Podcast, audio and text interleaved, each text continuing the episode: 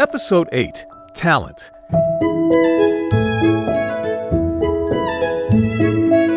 The great Albert Einstein said, "I have no special talent. I am only passionately curious." Let's start with a story about a pair of siblings from Hawaii Kai who share a special talent. They are accomplished violinists who recently had a big stage moment. The Guo sisters were just featured on a podcast heard on N P R stations across America. These sisters are skilled violin virtuosos. Yi Lan Guo is fifteen, Yi Xin is thirteen. Together, they put the cool in classical music. I just like how it's like so relaxing, and it's like it suits any time, and it's really good study music too because there are no words to distract you. The girls started on the violin when they were very young with cheap instruments their dad brought home from a trip to China. Since they were little, they don't know anything else other than holding that instrument in their hands. Now they are accomplished violinists who can take music and make it sing. For me, it's like really relaxing, and it helps me like calm down and um, express my feelings better. When the Guo sisters aren't performing with the Hawaii Youth Symphony, they're practicing and playing at home. We play like quartets with our siblings, and it's just super fun. It's nice to know the future of classical music is in such capable hands. I wish I was that talented. They are incredible musicians.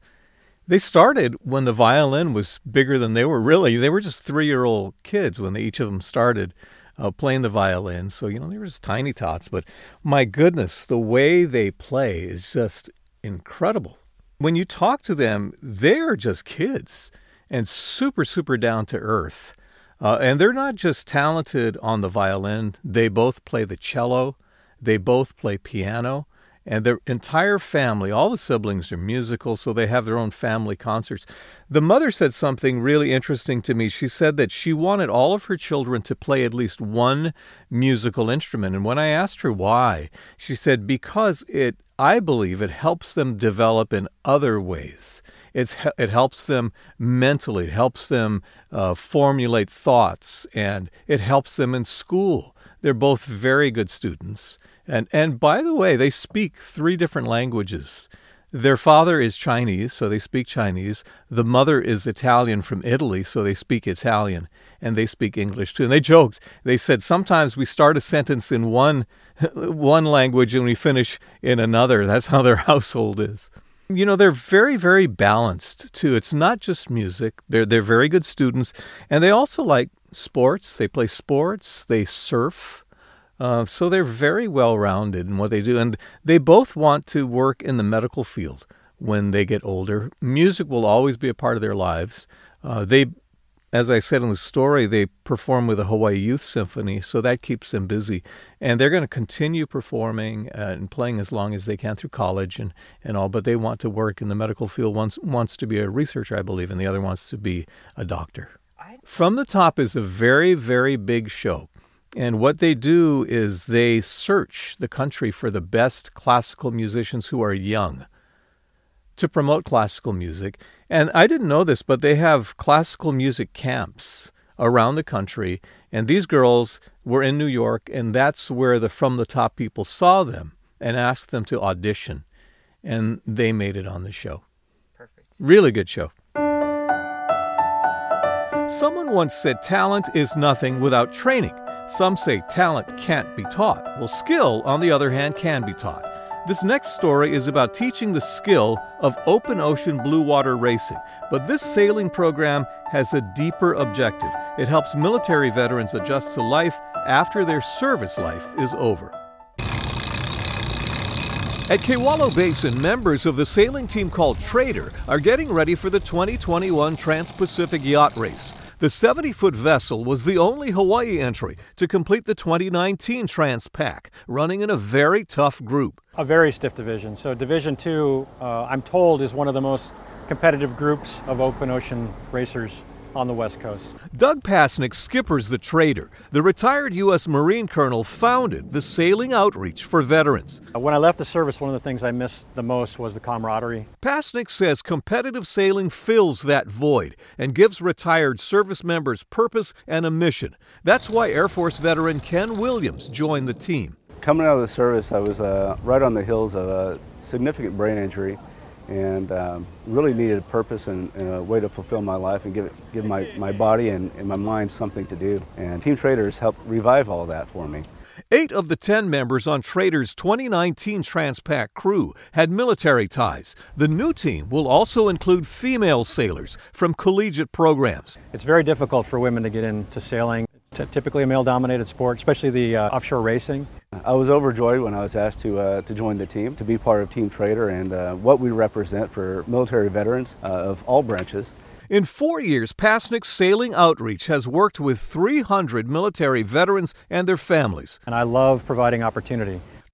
Some of them, many of them, I would say, never had this kind of exposure before, this kind of sailing. At least they may have sailed a sailboat, but this is open ocean sailing, and that's that big race, the Trans-Pac race that goes from the West Coast on the mainland to Hawaii. And this it's a big deal. There's a lot of time that they have to spend on the water. There's a lot of tasks they have to learn how to do. But the reason why Doug Pasnik started this, like the story says, was to uh, fill that void that's that's develops quite often in a service member's life when they leave the service, because every day is mission-oriented when you are in the military, and you've got a mission for the day. You've got um, things that you have to do with team members, and they lose that. You know, when they get into private industry or they work with, with, uh, with companies, quite often they don't have that same feeling. So this helps them bridge that gap, and it provides them with a mission. The mission is to get ready for this sail, and they do it every day when they're training. Uh, that's our mission for the day, to be ready to sail the sail. It, the plans are for it to happen. It's every other year. So twenty nineteen was the first year that Trader ran in the race, and there were three Hawaii entrants, and Trader was the only one to finish the race, which is pretty good. Uh, and they are in the competitive division. Uh, that's where you've got the, the real fast racing yachts. And so this time they're hoping for a better finish. And like the story says, they're, they're mixing up the team this year, and they're giving opportunity to youth sailors, female youth sailors who don't have this kind of um, chance to, to learn about open ocean racing and really get competitive like this in the in normally. And so this is an opportunity for them to get that training and do it. And Doug wants to work also with a lot of youth. Uh, so he um, has that outreach as well, young people, um, kids, and get them exposed to sailing too. They have a GoFundMe that's trying to raise funds to help with the expenses for this. And just to let you know uh, that the name Trader is T R A D E R. You can't see the boat, the yacht, in the podcast, but that's what the name of the boat is. And it got its name from the original owner who owned a trading company. So that's what's the the, the story behind the name. Our next story shines the spotlight on an Oahu man who believes sharing his talent is perfect for the pandemic. He's an expert kite builder who strives to, as he says, pay it forward. Get ready, go! All the different aerodynamic concepts are built into this kite. Decades ago, Kelvin Chan learned the art of building Filipino-styled kites from a master kite builder who shared all of his secrets. I grew up in the area where my mentor, Patricio Gangob, he was flying these Filipino kites. They call it Sarangola or Gurion, and it flew almost perpendicular to the ground. I thought, wow, what a feat of engineering that I gotta learn that. Gangob built kites of all sizes. His largest was as tall as a two-story house. Filipino kites are shaped like a manta ray and are made of rice paper, plastic, mylar, or fiberglass. The tail is part of the body, and the bracing is shaved bamboo. So when the wind blows, it pushes against this, and just like the bird's, you know, part of the wing or our elbow, this bends. So the bamboo, it bends. with the wind. Kelvin is an award-winning retired teacher who specialized in STEM subjects. Kites fit right in. It has aerodynamics, it has symmetry, balance, so a lot of science and math concepts. He thinks his pastime is perfect for people during the pandemic. It gets you outdoors while maintaining physical distance. If you want to learn how Kelvin builds his kites, all you have to do is check out his YouTube channel. He has posted a bunch of how-to videos. That's where he explains the concepts behind his creations. Rather than just my classroom or a community workshop, I can catch the whole world through YouTube. Kelvin has been building and flying these types of kites for fifty years. He hopes to revive interest in his art so more people experience the joy of sailing the wind. It's not like your ten-cent kites that you'd buy from the from the hobby shop. His kites are something else. And they don't have those long tails that you normally would put you put on the old kites, the stick and paper kites. They don't have those those tails on them. They the tails are built right into the, these types of kites, and they do take off straight up. And one of the kites that he was flying for us, I don't know if you could hear it in the background there in the story, but it actually hums. It's his bumblebee kite, and it makes a humming noise. That's because of the bamboo wood and the shape of the wood. Really cool. And he's not just talented in kite building, but he's also talented as a magician. He's a professional magician who performs. And he uh, is also, as the story said, an award-winning teacher. And he is a balloon sculptor. So he would incorporate all of these different things into his teaching at school. He was a mathematics teacher and a technology teacher. And at the end of his classes, he called his lessons math magic. Something like that. I think it was called, yeah, math magic is what he called it. And at the end of a class, he would teach, or he would show his students at the end of a class magic tricks to send them off after class was done. I wish I had a teacher like that. We meet a lot of special people in what we do. And yeah, you know, just seeing how people are talented in different ways, it's amazing. And there's so many, and you know, the the thing is, there are a lot of people out there who don't know that they have a talent until they, you know, they they may stumble upon it. They find they really like something. He found his in kite building, and he found he had a real knack for it. He got trained and and uh, taught by a master kite builder, and that's his talent. And now he's trying to share that with other people. That brings us to another story about education and music. Even during this pandemic, Manoa School of Music and the Arts is still nurturing talent while keeping their students safe. Manoa School of Music and the Arts is surviving the pandemic through hard work. The school closed twice during the state shutdowns.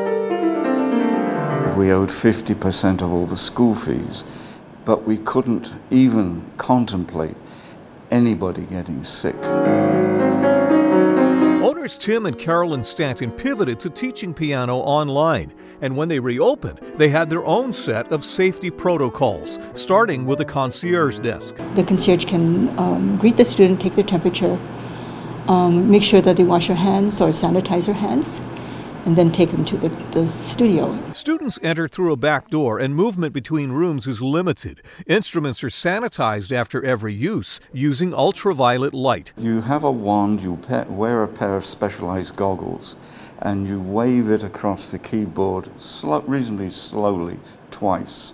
And any germs at all, basically, I say they're fried, but they're killed. Often such surfaces are disinfected several times a day. The same safety precautions apply to the Stanton Supper Club that sits above the music school. They've gone to great lengths to minimize health risks. It's extremely important. It's, it's the most important thing. The Stantons upgraded the music studio's air filtration system to circulate air in each room seventy times a minute. They used a ten thousand dollars business grant on their safety measures. We felt we spent, spent that money wisely. It is paying off. Enrollment at the Manoa School of Music and the Arts is going up, and inquiries are coming in almost daily. Actually, the story came to me through an associate here at the station who knows the Stantons, and got to talking to them about their music school and what they're doing uh, because things started getting really bad for them, and um, they lost a bunch of money and and a uh, number of students, of course, that couldn't go. And so they researched a lot, and they figured out that if they got those ultraviolet lights to kill the bacteria on the keyboards, they could use that, because you can't use a regular cleaner on, on keyboards. It could muck up the works. And so they, they got those lights, those special lights that, that kill the bacteria. Uh, they did the different filtering, filtrations in their uh, air conditioning system to make it uh, better and safer. Uh, they figured out a way to keep their students um, separated. They don't have concerts there now, or performances and recitals, and that's the sad part for the students, because they have a, a, a recital room that's got seating and uh, grand piano and all, but they can't use that now. Uh, but they've got separate studios for the students to practice, and they come in for their lesson and they leave. Uh, they come in through a separate entrance. Even the parents can't come in with the students when they come in, because they're really trying to minimize the risk. And upstairs of this uh, music school in Manoa, it's in the Manoa Marketplace, close to the laundromat, if you guys know where that is in Manoa. Uh, that's where the uh, the performing arts school is. And above above the school is a supper club that a lot of big-name musicians have played at. Uh, right now, it's, you know, a lot quieter because of the pandemic and, and restrictions on social gathering.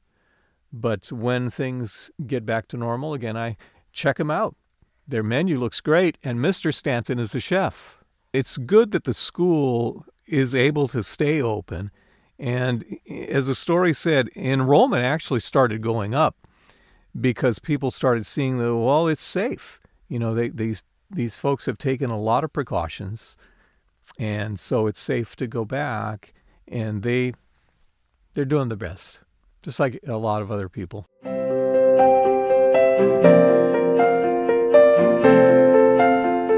Well, that's it for this podcast, and we close with a quote from Hollywood legend Marlon Brando. Never confuse the size of your paycheck with the size of your talent. That's some good advice. I'm Jim Mendoza. Join me next time for another edition of Tell Me a Story, and look for my television stories on Hawaii News Now's First at Four newscast on K H N L. Aloha.